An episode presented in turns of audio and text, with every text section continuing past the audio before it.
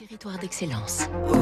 Donnons l'envie d'entreprendre au cœur des territoires avec la banque Tarno, une banque du groupe Crédit du Nord. Il est 6h58, vous trouvez pas que ça sent la pizza, Fabrice Lundi? Eh Bien, c'est en Haute-Provence qu'on trouve le leader des fours à bois. Ce matin, vous allez découvrir la Pouzzolane, une terre volcanique extraite en Ardèche, appelée aussi pierre de lave, et la chamotte, une argile brute cuite puis broyée et tamisée. Deux matériaux essentiels au four à bois que fabrique Ephrem à Villeneuve, au nord de Manosque. C'est le premier fabricant en France. Alain et André Ephrem fondent leur entreprise en 75. Ils rejettent dès le départ les briques de terre cuite, très utilisées pour ces matières réfractaires naturelles qui emmagasinent la chaleur avant de la restituer lentement.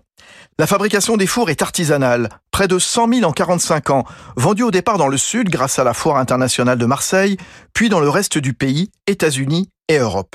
Depuis les Alpes de provence Ephraim propose une gamme pour les professionnels, boulangers, pizzaiolo, c'est d'ailleurs le nom d'un modèle très vendu, et dans les enseignes de bricolage de plus en plus pour les particuliers, en kit et personnalisable installés dans le jardin ou dans la cuisine. Sylvain Pesse. On avait tendance à euh, imaginer qu'un four à bois était essentiellement euh, orienté euh, pour faire de la pizza, mais on voit que les gens nous sollicitent pour cuisiner au feu de bois, pour faire leur propre pain. Et les gens ont eu du temps ces derniers temps. Nos, solutions de four à bois sont particulièrement adaptées et ont du coup euh, connu un véritable essor depuis le, la période de Covid.